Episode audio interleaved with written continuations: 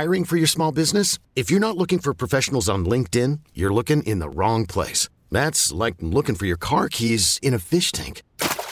LinkedIn helps you hire professionals you can't find anywhere else, even those who aren't actively searching for a new job but might be open to the perfect role. In a given month, over 70% of LinkedIn users don't even visit other leading job sites. So start looking in the right place. With LinkedIn, you can hire professionals like a professional. Post your free job on linkedin.com slash recommend today. Hey everyone, Jeremy Shinewald here with another episode of Smart People Should Build Things, the Venture for America podcast. Today our guest is Thomas Kelly. Well, a part-time MBA student at NYU Stern and also working in a corporate gig, Thomas saw the food truck movement gaining steam out west and brought it to New York City via Mexicue. While he paid his dues with the truck, he kept iterating, the concept of Mexican barbecue. Flavorful tastes with better ingredients and slow cooking methods. Thomas opened a second location in Chelsea around the corner from my office. It was a quicker serve version. I, I, hasten to use the word quick quick serve because Thomas corrected my usage of these terms on the show, and I'm reluctant to commit to terminology for that reason. You'll have to listen to the show to learn more about the differences between, say, quick serve, fast casual, and more. Now, Mexicue has iterated again. Two more New York City locations have full kitchens and bars. Mexicue is seeking to open two more locations per year and already has ambitions beyond New York City.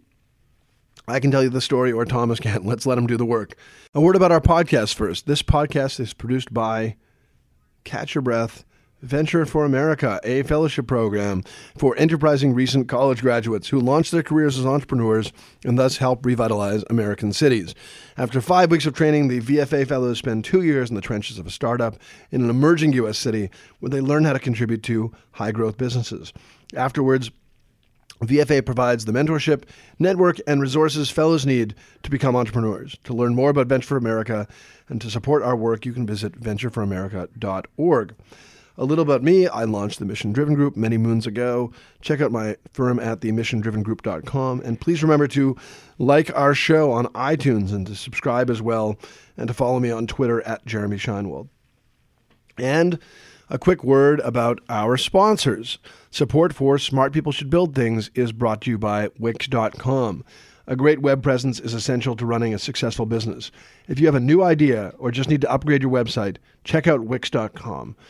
Wix has something for everyone with hundreds of designer made, customizable templates to choose from. Not a coder, not a problem.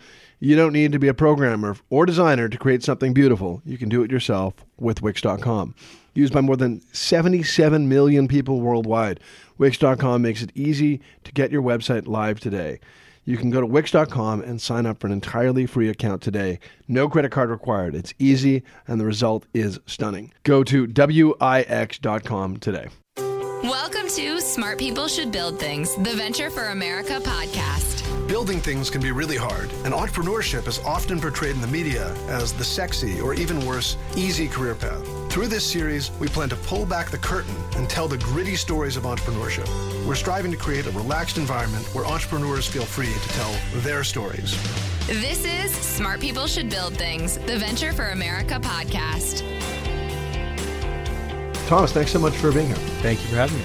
So the story um, that you tell is that um, you kind of saw the food truck business taking off in LA and said to yourself, like, let's do this in New York.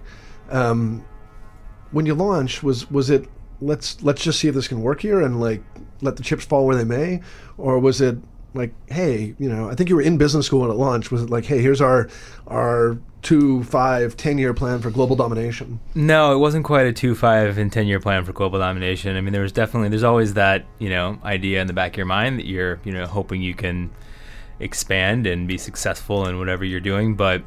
Um, no, we were, uh, you know, launching the truck that summer of 2010 when food trucks of that kind of caliber were very popular in California and hadn't quite hit New York. And so we sort of saw that trend happening and launched and just figured let's focus on getting one really great food truck out there, see what happens, grow it from there. And and you and your founder, um, your co-founder, mm-hmm. didn't have training as, as formal training as chefs. You know, I understand that you were a pretty advanced, like a, a pretty advanced amateur chef. Uh, yeah, that's a that's a fairly accurate way to describe it. Or am I insulting you by calling you an amateur at that Oh, point? no. If I say advanced, Was and still am an amateur chef, um, but uh, very very passionate about food for a long time, and spent you know a fair amount of time in kitchens. So sort of knew my way around the you know the the ins and outs of the back of the house of restaurants. Um, but certainly none, neither of us had any you know operational experience, real operational experience in running a restaurant or a food truck for that matter. So, so how do you how do you say okay? We're going to run a food truck. Uh, We see this big big big craze coming. We're going to run a food truck. Yep. Um, we don't have experience as chefs. Like, I- I'm, I'm assuming that some foods are way more profitable than others, and like, how do you how do you mix kind of the okay? We're going to determine a food that we think is going to work and a business that we think is going to be profitable. How, how do you meld those those two things together? Yeah, I mean, I think we, we kind of you know attacked the two pieces on, on two different fronts and, and spent a lot of time early on on the concept and you know the culinary concept and, and the branding that was attached to it and, and thinking about you know what we thought would resonate with people and um, and based on you know the food that I was kind of cooking at home and, and wanted to do in this sort of form of a food truck, um, what would be you know what would work and what would be compelling. And then married that with you know we both came from kind of a corporate background in sales and marketing. And so um, we you know spent a lot of time on thinking about sales and marketing and we're able to you know sort of put together a business plan that allowed us not to completely you know ignore that side of things um, but it was a lot of kind of learning on the go once we got out there And and you so you were doing your your MBA at Stern part time at the time. yeah that's right Um, MBA a, a bonus critical to, to the food business. How do you feel about it? uh, bonus Bonus. Yeah, I mean, it was you know it, it provided a ton of really useful tools and and a great network that you know I've used over the last five six years. Um, not critical, but very useful bonus. I, I always say that, that that people think that money is the biggest problem in starting a business, um, but that for a lot of of younger entrepreneurs, how, how old were you when you started when you started Mexicue?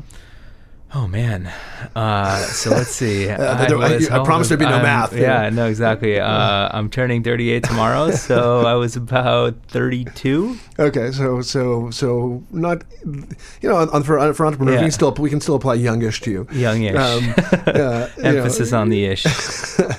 um, but it, you know, it, it can actually be like it's it's it's not all money when you're when you're youngish. Like it can be.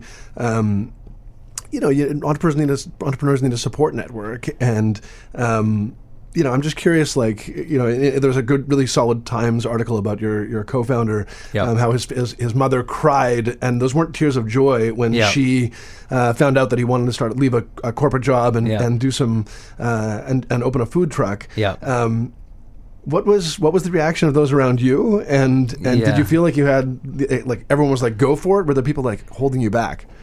I don't know, holding you back. Were the people saying, Yeah, be no, careful"? There, there was there was a ton of support, of course, but you know when you go to your parents, and my parents had the a similar to reaction to that of my my co-founders, and you know you tell them you're leaving your pretty good paying corporate job and starting you know not just a restaurant but a food truck. You know, there's a understandable kind of negative reaction or a concern i would say. I think you know there was some like furrowing of the brow that you know both my parents did. Right? um, and you know part of that is because not only are you getting into food which is which is uh, you know riskier than you know a lot of other potential you know startups um, and startups are risky to begin with. But I think there was sort of the stigma around food trucks, right? I mean, part of the reason it really worked is because people weren't out, outside of maybe LA and even in LA, you know, these sort of well branded, well run, um, business oriented food trucks with great food hadn't really made their way across America. So everyone still thought of them as like roach coaches or whatever. Right. Uh, between between starting, like between determining you're going to start this business Yeah. and actually having the, the truck rolling, how what needed to happen, like operationally in a, in a truck, and and how long did it take? Yeah, well, the uh, the biggest challenge was, um, you know, we we drove up to Woodstock, my partner, and uh, bought a truck off of eBay. Got the truck. Um, that wasn't too challenging. The the biggest challenge of the food truck was sort of like navigating the like permitting and licensing process, um, which just got harder and harder as time went on. But um, you know, the city doesn't release any any permits for these for these food trucks. It's two year permits, and they're very hard to come by. So you have to get kind of very crafty in the way you know you acquire these permits, which um, aren't out there on the market sold by the city. Um, so you have to really sort of navigate the back ends of the street food world.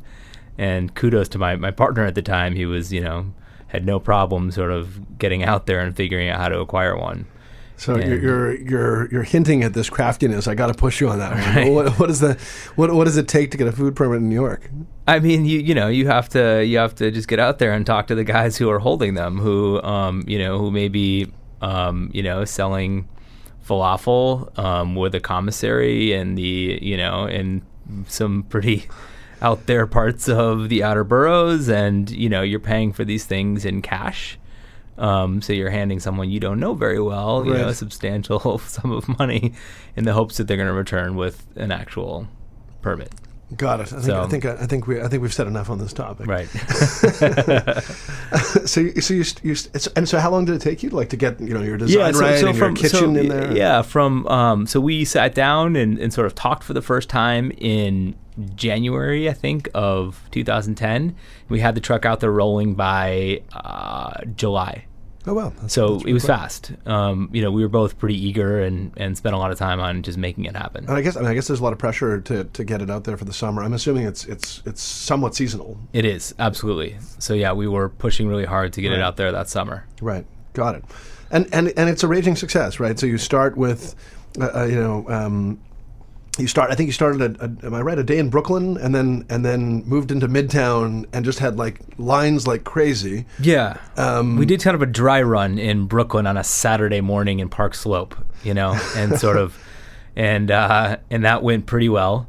Um, we thought, and then you know said, okay, well we're ready for Monday, and we sort of naively pulled up on you know fifth, right in the fifties, like kind of right in the belly of the beast and opened up the doors and had no idea kind of what to expect. I mean, our expectation was that we might serve, you know, a handful of people throughout the day. And, you know, within a few minutes there was a line down the block and we were of course totally unprepared and running around midtown like trying to find more avocados and whatnot. So what, what, what's so what's a what's a busy day in terms of number like is it can you serve 250 people out of a food truck or 500 yeah, people? No, a couple hundred. Um, yeah, for us at the time, we were so we're actually no longer operating the food trucks. We've sort of now just been focusing on brick and mortar for the last year and change. Um, but yeah, at the time we could do you know, and it's it's usually it's very lunch oriented in at least in the parts of town where we are operating in Midtown. Um, so you're really kind of cranking through a couple hundred people between an hour and a half or two hours. Right. Heavy, heavy volume for a couple hours. And the, the New York Times reported, I think they said you were making, I don't know if that's profit or, or revenue, but you know, two to three grand a day.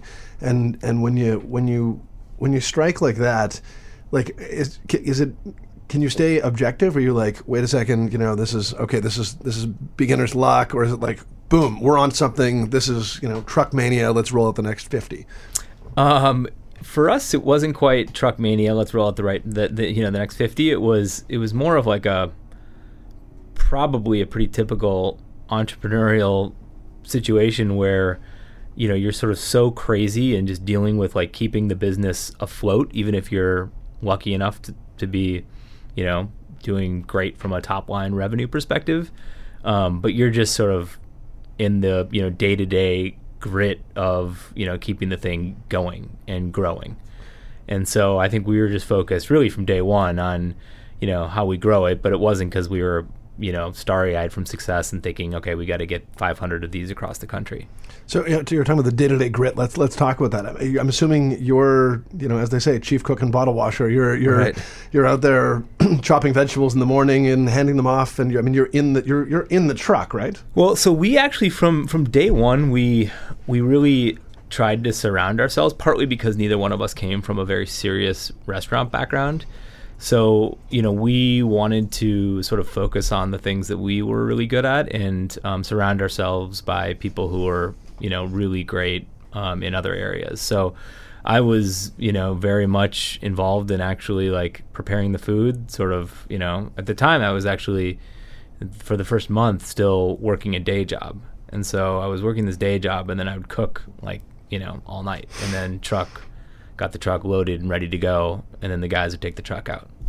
Um, so yes, the answer is yes. Like very much involved in the the you know gritty kind of cutting of the onions overnight, um, smoking brisket. You know, were your coworkers at, at, your job like, what is this? What is, Why is there this like guy smell like cilantro?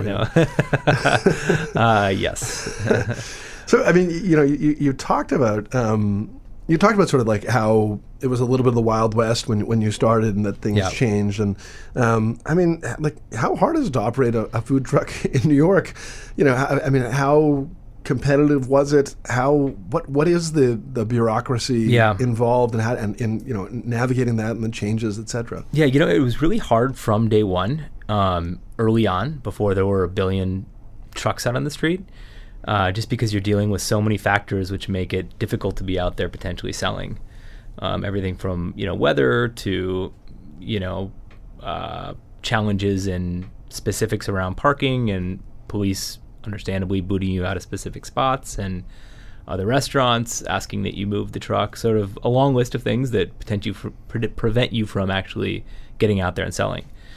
Then it just got harder and harder and harder as more and more trucks hit the streets, and the city started to kind of crack down on the regulation and went from having, you know, kind of very little regulation around these food trucks to, uh, you know, arguably too much or, you know, kind of trying to figure out a quick way to react to all these trucks that were out in the streets, making it really, really hard. And so you ultimately decided. You mentioned this already. You ultimately decided to, to, to, you know, leave the truck business behind to move into bricks and mortar locations. I think you still use the trucks for, for special occasions. Um, but you know, how hard was it to to acknowledge that you needed to change your strategy at that point? Well, we, you know, as I said from kind of early on, we we were pretty open minded to the possibility of of going the brick and mortar route. So we thought that was a pretty likely scenario that we would start off with trucks and um, and then move on to brick and mortar at some point once the kind of the concept was proven. Um, and so it was actually like a pretty you know once we were ready to do that, which was pretty quickly, it was a, it was a pretty like easy decision to digest.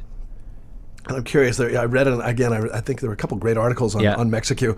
Um, I read about how like the the restaurateurs or, or in the area sometimes came by and were like shaking the truck and you know trying to trying to intimidate and get you out of there um, because you were because uh, you know I mean it, it, I, I, do have a little sympathy for them. You know you're parked right in front of the restaurant.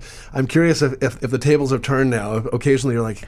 Damn, get that truck out from in front of my restaurant. No, actually, not at all. To be honest, yeah. I think the you know the common misconception is that these trucks are out there you know, making money hand over fist and that it's, you know, a much easier operation and a lot easier to make money is not. It's really not. Right. We found it, you know, a lot easier to kind of execute and, and have a, a reliable source of, of revenue and control our costs with a brick and mortar as opposed to a truck. So um, the tables really haven't turned at all. so, so you feel you just feel sympathy for them at this point. Pretty much. Okay, that's the last food truck question. I want to I want to move on to physical the physical sure. location. So, um, um, you know, you, so you launch this. So the, the, first one, the first location, I think, is around the corner from my office on is it twenty eighth and seventh? Uh, yeah, it's seventh between 29th and thirtieth. Okay, okay. Um, and I've eaten there on, on several occasions. It's great. Um, and uh, and know, I'm curious, like, what what changes for you when you move to a physical physical lo- location?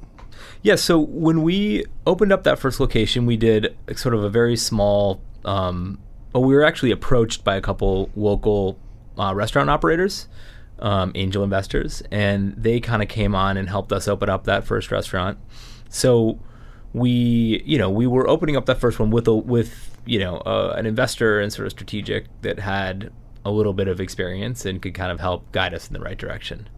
Um, that made it a lot easier. And then, I mean, what changes in just in terms of your your day to day? I assume this is managing more people. It's even designing. I don't know. Maybe you had your logo designed then, but you know, ordering plates. I mean, I assume there's like way more just way more there are way more details to manage when you've got a physical location i would assume yeah there were and at that point we also started doing uh, pop-up restaurants and the you know Madison Square Eats and, and that sort of thing. I love Madison Square Eats. It's yeah, awesome. it's great. It's really cool. So many, so much good food and great vendors. And so you know, at that point, we really started to become kind of a a multi unit, but you know, with different forms of units in in the forms of food trucks and pop up restaurants, and then one brick and mortar.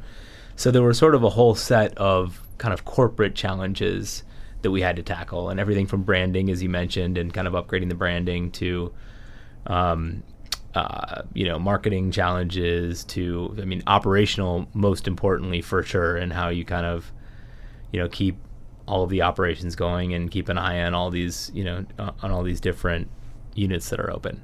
And, and we talked already about the permits and stuff like that for, for trucks. Like I'm, I'm, sort of fascinated by the bureaucracy around these things. Like how hard is it to open a restaurant in New York?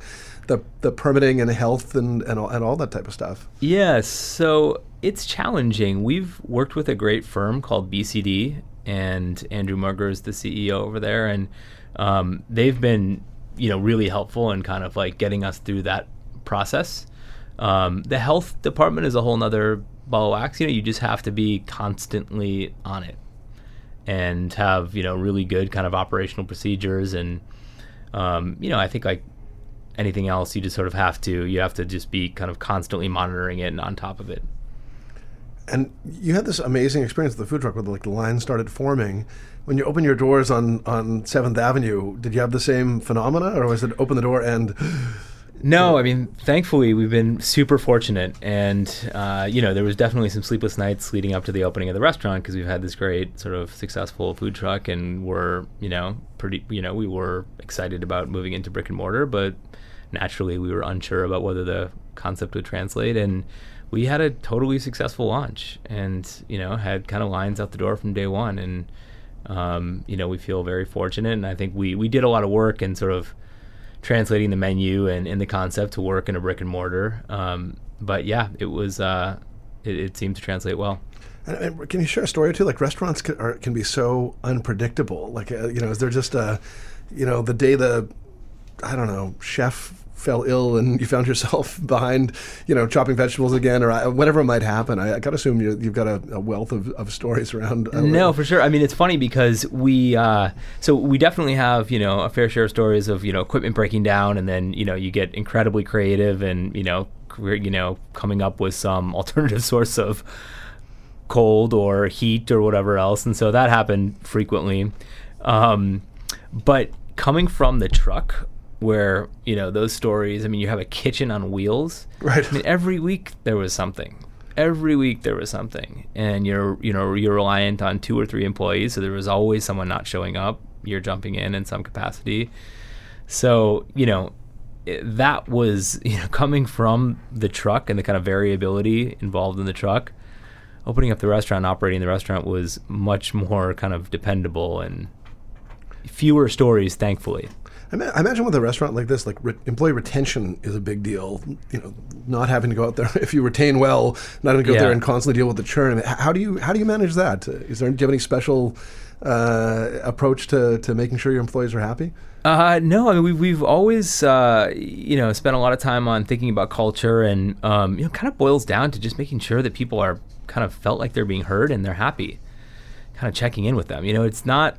I mean, there's a lot we think about in terms of culture, and there's a lot we try to do to compensate people, but um, it it really kind of boils down to that. You know, so as the you know the the founders, the the, the leaders were, you know, kind of always making an effort to make sure, especially as we've grown, now have three restaurants with you know over 100 employees, making a constant effort to make sure that you have you know FaceTime with all of those employees, and you know you're stopping by each restaurant every week and kind of wandering into the back of the kitchen and checking in with the dishwasher dishwashers, and um, you know that's really really key. And I mean, you mentioned that you're now at, at, at, three restaurants. Yep. Um, what did you need to see from the first restaurant that, uh, before you could open the second? Yeah, well, the lines at the door was helpful. Um, so you know, thankfully that continued, and from a top line perspective, we you know continue to hit good sales numbers. Um, I think for us, you know, because we we didn't come from as, as as I mentioned before, you know, we did not come from a restaurant background or a food truck background for that matter. Uh, we need to kind of figure out operations. And so we you know we had to really focus on you know now that we've got this sort of successful food truck out out in the streets and we've got this um, you know pretty successful brick and mortar up um, how we actually like kind of tighten up the operation control our costs and create some sort of like procedures that allow us to operate every day without enormous headaches and make a little bit of money And so when you open a second restaurant, like I, I always I, I always think about this when I when I see anything that's a chain. Like the second restaurant, like you have you have your risk is, is significant that if it goes wrong it sinks the whole ship. And like Right. it's not the same if you have twenty locations, you open up one and it's in the wrong location and, and it's, Sure. it's okay. So I mean how you know how how did you determine that like you know you want you open up a, where Broadway and Uh, it's actually on 40th between broadway and 6th 40th and 40th between Broadway and 6th. Okay. Um, you know, how do you determine like that's the spot for you? How much research did you do on that space, or was it a gut thing? Like, how do you know? Well, so the, the truck actually it was pretty useful in that capacity because we had, you know, uh, and it wasn't. I don't want to overemphasize how scientific we were about using the truck to sort of scout locations, but um, but it was useful. We had spent a lot of time right up around that area. Um, the truck was for a long time right on the south side of of Bryant Park, and um, that was one of our best spots. And so, you know, we did have a little bit of kind of market research in in the form of this food truck that's guided some of the you know sort of real estate decisions um, and helped you know increase our confidence that that would be a good spot for us. So wh- when you open your second location, um, if I have my timing right, uh, Sandy Beall, the founder of Ruby Tuesday, um, which is like a you know for, for those who maybe don't know about it, it's a you know national fast casual chain. Um, Casual dining, yes. sorry, casual dining Yeah. chain. Right, got it. Okay, Yeah. my, my restaurant terminology. Yeah. Um, uh, is off, but uh, so he, I mean, he came on board as an investor. Like, w- I mean, tell me about that. Like, how does what what interests someone who's who's, who's founded a, a you know a national chain have with like a single store or restaurant? How do you get in front of a guy like that? And and and how did you make sure that he, he was that he was interested? Yeah, so um, we were incredibly fortunate to connect with Sandy, and um, we connected with him through sort of through a network after fundraising for you know several months, and um, there is uh, you know sort of a variety of people. You know, we were out there in the fundraising process is just sort of you know selling, and you know kind of one meeting led to another, and one contact led to another, and that's kind of how we connected with Sandy, and we're lucky enough to get him to sit down and uh, have lunch with us one day at Seventh Avenue, and you know I think it boils down at that stage to kind of you know the food and the brand, but you know maybe more importantly the team. So I think you know he uh, thought that the the culinary concept was interesting and the brand was interesting and we had a good story. Um, but I think that he you know believed in you know that we could actually execute what we were talking about executing. I don't know Sandy at all, but I'm curious if was there any nostalgia for him? Like, was he looking at you guys saying like, "I was, I was that guy one day, and like I can help these guys"? You know, was I'm not sure. Financial, Yeah, like, boom, I like sure. this, and it's going to go. Yeah, no, I'm not sure. I, I know that he, uh, you know, he's um, he's uh, definitely um, been, you know, involved in in uh, a, a number of kind of concepts, you know, kind of like ours at our stage um, in the last few years. So I think that he's, you know, been looking to kind of help entrepreneurs in early stage, you know, kind of restaurant concepts, kind of lift off. Um, So he, he purchases a, a 25% stake. Um, and I think people tend to think about an equity when someone, you know, when you get an investor like that, you're like cashing out and it's going in your pocket. Um, but and and maybe you were able to take some cash off the table. I have no idea. But most of the time at that stage, it's like you're, you're shaking your head. Most of the time, it's investing so you can Of grow. course, yeah. Um, but uh, you know, it, it- comes with a whole bunch of like I think people get excited about the money and the potential, even the potential to grow, even if it's not Mm-hmm. going in your pocket. But it also brings a lot of accountability when you have an, when you have an investor on board. You know, at that point, maybe you said you've got a few angels, but it's your show, and now not only financially but ethically, you have a responsibility to this person who's, who's, who's put his put his uh, his wallet behind you. What changes for you when when when Sandy comes on board in that way?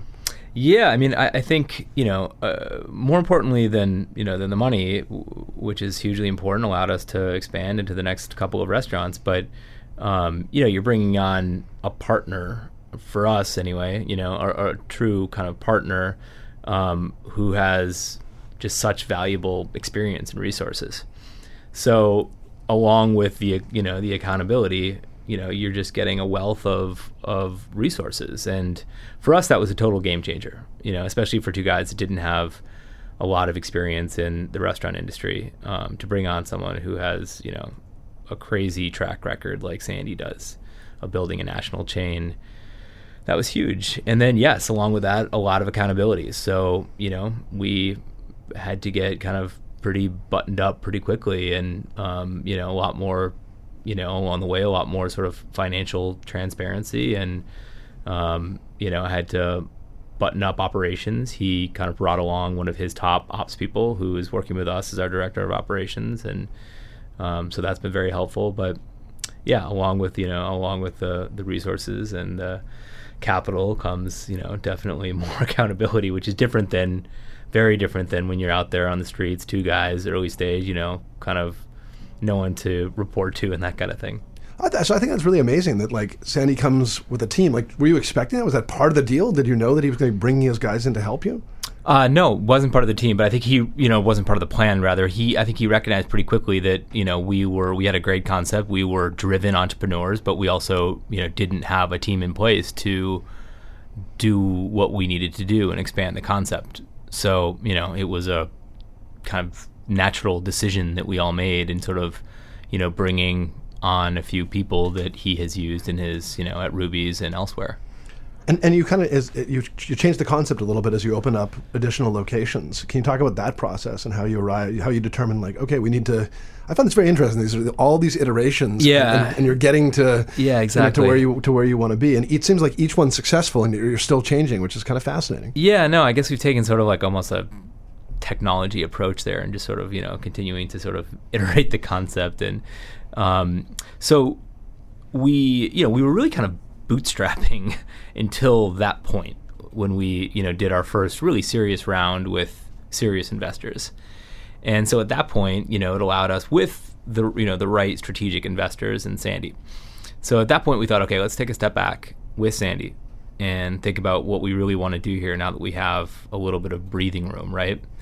And how can we leverage what we've done so far and how can we leverage you know our you know strategic investors experience and sort of totally reworked the the concept i mean the core of a lot of the you know the the, the brand and the food is is still there but really evolved it into this kind of hybrid of fast casual and casual dining which is why I made that distinction earlier. Um, and so, you know, we uh, we sort of looked at you know what do we want to do from a you know service and customer experience perspective and um, you know what are people what are the how, how are people wanting to eat these days and um, and kind of landed at this you know this kind of quick version of casual dining quick casual vibrant you know environment bourbon and tequila bar um, open kitchen um, very quick ticket times value in know lower price points, but you know in a full service setting. So it was um you know it was a it was a good process to go through. You know when we had the opportunity to kind of take a step back and look at what we actually wanted to scale. And so this is this is the future. I think I read that you're you're you're, you're looking to open two restaurants a year for the foreseeable future. Is this is this the the, the third location? This is the future of Mexicue. Yeah. So the the the the last two, the the restaurant on 40th and the restaurant we um, opened just recently, well, about a year ago now, on Fifth Avenue, they're both the same model and the one that we'll expand with. Got it. And I feel like I daren't speak its name, but a popular chain recently got knocked down a few pegs in a, bit of a health department type scandal. Yes. Did did you? I mean, does that uh, send shivers down your spine? I have to imagine it does. But does that send shivers down your spine? And why am I answering my own questions? And uh, and did did did you see any positive or negative? Like I imagine maybe some people felt like they should just sort of subconsciously stay away, but others might have been like, well, I'm going to go to something that isn't tarnished. Right, right, right. Um, you know, we we uh, so it didn't send shivers down my spine. We're we're constantly focused on food safety and food quality and that sort of thing. Um, and we're much smaller than some of these larger Mexican right. chains are. So it's easier for us to manage at this point. Um, and you know, we really didn't see. It's funny. It's I I've gotten texts from friends across the country over the last like several months saying, "Oh man, you guys must be ex- your business is probably exploding or dying based Right. on how you view it." Uh, you know, and uh, it's not. I mean, it hasn't really affected us. No real much. effect at Uh, all. No, I mean, we're also, you know, what we're doing now is is a it's a um, it's food that is inspired by Southern American barbecue and Mexican, but it's um, blended up in a in a really different way. And we're doing a lot of kind of healthy grains and greens and locally sourced items and a lot of salads. It's quite different than your typical, you know, Mexican fast casual or you know full service restaurant. Welcome to Play It, a new podcast network featuring radio and TV personalities talking business, sports, tech, entertainment, and more. Play it at play.it. This is Smart People Should Build Things, the Venture for America podcast. We're talking Thomas Kelly here, and Thomas is. Uh, I, love the fact that he's a bootstrapper. Anyone who listens to this show knows that I that I uh, that I'm an avowed bootstrapper, um, and he started as a bootstrapper and ultimately, um, you know, grew his business Mexicue until um, until he um, needed to take on capital because that's the nature of a lot of restaurants. Um, but you know, I always think about ways to, to to limit the amount of money that I'm spending as a bootstrapper. And um, you know, if you need a website, you can you can pay someone an awful lot of money, or you can just do it yourself. And if you can do it yourself, you can do it with Wix.com. No matter what business you're in, you can get your site live today. It's simple to customize. If you don't need, don't know how to code, it really doesn't matter. Um, there's no coding needing coding, coding needed. Um, Millions of entrepreneurs have created their own professional websites using Wix.com, and the results are stunning. Wix gives you access to hundreds of customizable templates and easy drag and drop tools. You can get up and running today. You can go to Wix.com and sign up for an entirely free account, free account today. No credit card required. Go to Wix.com today. Um, The first website we built for Mexicue was on Wix. Beautiful. Yeah. there you go. I, w- I wish I would have done that before. I would have. I would have done the lead in with that. Hey, I heard that you built your. Um, so and so that well, that's a good. It, it, it's actually a nice lead in to. I downloaded your app the other day. Um, you know, we're talking about technology now. I noticed that you're powered by by our friends from ChowNow. Chris Webb was uh, the founder of ChowNow was on the podcast. Right. Um, and um, I'm curious, like, like the, about the role of, of technology and food, and, and this, you know, online making online ordering and ordering ahead easier. What kind of impact has that had on, on? Is it significant to Mexicue? You know, we're still trying to kind of wrap our heads around it, to be honest. Uh, th- it's it's certainly significant, um, and we've worked with a you know variety of uh, technology partners and um, in uh, the kind of delivery and uh, takeout pieces of our business, um, catering as well. Um, and so it, it's definitely significant. Um, we're you know we're still to be totally frank we're still sort of trying to kind of wade through our approach and you know all the kind of options out there So, you know, at this point, you're. I mean, you mentioned 200 employees. Is that where, is that where you're on now? no we're, we're around 100 About 100 employees. Yeah. Okay. Um, you know, six million dollars in, in sales. According, again, I'm going back to this Great Times article. They really helped me. I don't know if Sure. that's if that's accurate or not. We're seeing a bit of a, a head shake there. Um, but I'm curious, like, where, you know, as, as this thing is growing, and Yeah. you know, what are you like? Where do you where do you focus your energies now? Yeah, so great question. I mean, a lot of places, but we're I mean, currently we're really uh, focused on you know the right real estate decisions and thinking about um, you know what's the right next move for Mexicue in terms of the market, and we're starting to look at markets outside of New York City, which is exciting. And uh, New York City has gotten incredibly you know challenging from a real estate perspective and um, from a lot of it's a tough competitive landscape and um, it's very expensive and whatnot so yeah we're starting to look at markets outside of new york city so that's a huge focus uh, we're you know always focused on culture and just always focused on you know operations So that was actually my, my next question was um, you're, you're, you're, a Minneapolis native. Yes. Uh, so I, I grew up just just north of Minneapolis, uh, about eight hours north, just over the border in Winnipeg, Canada. Great. Um, uh, so I've got a, an affinity for those uh, who grew up in the uh, in the prairie in the heartland. Um, I imagine like there's yeah, a lot less competition in in a in Minneapolis than there would be in New York, as you, Sure. as you said. Um, how do you determine like like is there is there once you're outside of New York Right. does it does it matter how far away you are can you go New York Minneapolis or do you have to go New York Philly or Washington or something like Washington DC or something like that Yeah, so we're thinking New York, kind of Philly is probably the right type of step versus uh, New York, Philadelphia. You know, we're very, we're all, um, y- you know, very involved in the the day to day of the restaurant still. Um, everyone from you know from uh, Sandy to myself to our director of ops and uh, the entire team is, is is you know regularly at the restaurants, and so at this point, you know, we want to operate where we can, you know, in, in markets that we can visit every day or every week. So unfortunately, because I'd love to have a Mexicue in Minneapolis, I'm not sure that's the next couple step. years you know, just just sort of work slowly in that direction and, and, uh, Exactly, that's the goal. yes. uh, that would be, be quite a quite a feather in your cap to get to the point where you're where you're you know you're you've worked halfway across the country and you're back Yeah, in back in your right. hometown. I'm It'd sure they, they'd welcome you like a uh, like Yeah, a conquering hero. That's great. So let me give you the last word here. I mean, just just tell us, um, you know, tell us where all the locations are, how people can find you online. I'm sure you're Instagramming your your uh, your delicious uh, um, meals and stuff like that. So give We us all the give us all the information. That way, people can check out Mexicue. Yeah, no, absolutely. So everything's on mexicue.com, easy to find, and uh, that lists all our locations. Uh, where our Twitter and Instagram handles are at mexicue, um, also easy. But uh, we are on 7th Avenue between 29th and 30th is our quick serve, and our two uh, kitchen and bar full service restaurants are on 40th between Broadway and 6th, and 5th Avenue between 26th and 27th. and maybe someday in Philadelphia, and and and ultimately blanketing all the way to, to Minneapolis and beyond. One step at a time, but hopefully, yes. Thomas, thanks so much for for being here today. It's been really interesting. Thanks for having me.